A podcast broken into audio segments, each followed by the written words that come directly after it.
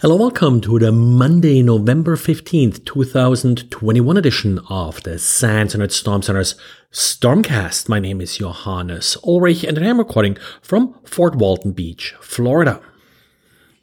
This weekend, uh, many individuals received email that claimed to originate from the FBI and informed the individual that their organization was the victim of some form of intrusion that the FBI is investigating.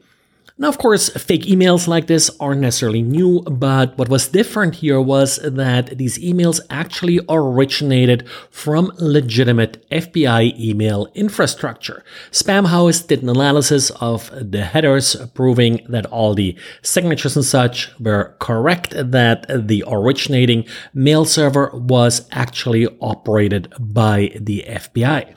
According to a statement the FBI released on Sunday, the mail server in question here was used by a law enforcement enterprise portal to push notifications and apparently was misconfigured, allowing anybody to use it to send arbitrary messages. That being said, if your organization is the victim and part of an FBI investigation, you should expect a personal visit by an FBI agent, maybe a phone call. Always tricky in situations like this to essentially bootstrap trust when you're meeting these people for the first time. Checking credentials, of course, is always a good idea, but I also always recommend uh, to attend uh, your local InfraGard chapters meeting. That's an organization that uh, works with the FBI, and it's typically a good way to meet your local FBI agents, in particular those who are dealing uh, with uh, cybercrime issues. Well, and if you are receiving any odd emails from the FBI or others that contain office documents. Uh, we do have another nice walkthrough from Didier in how to reverse malicious office documents if they are obfuscated using base 64. Nice step by step instructions, including a quick video from Didier from this weekend. And we have some updates for Zoom, but before you go ahead and update your Zoom client on your system, probably not a bad idea, uh, but these updates may not affect you. The only sort of end user client that's affected here is the Zoom Linux client.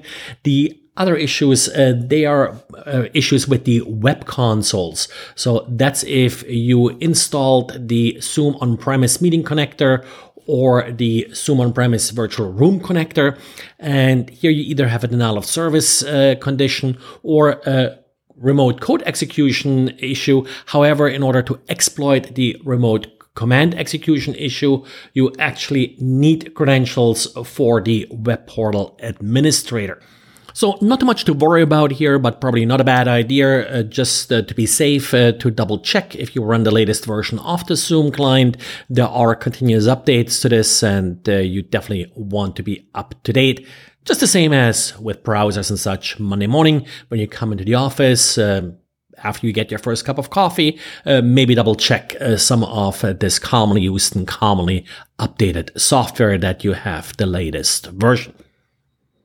We also got another update for VMware vCenter, and now we did have a number of critical updates for that in the recent past. This one is not super critical, but still something you want to attend to. It would allow a normal user to escalate privileges to an administrator if you are using integrated Windows authentication.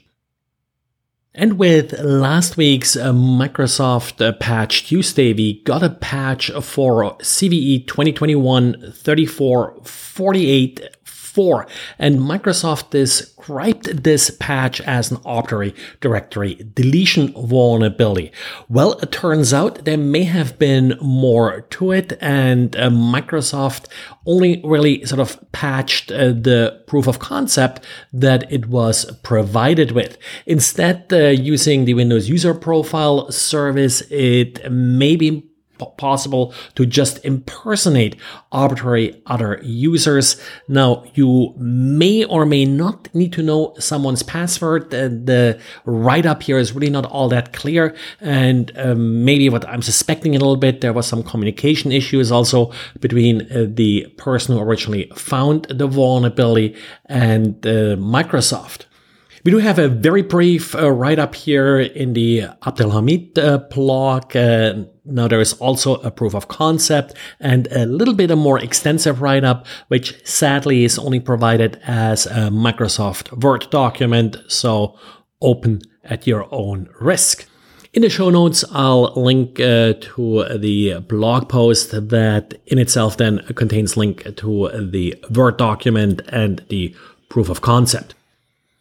Well, and that's it for today. Thanks again for listening and talk to you again tomorrow. Bye.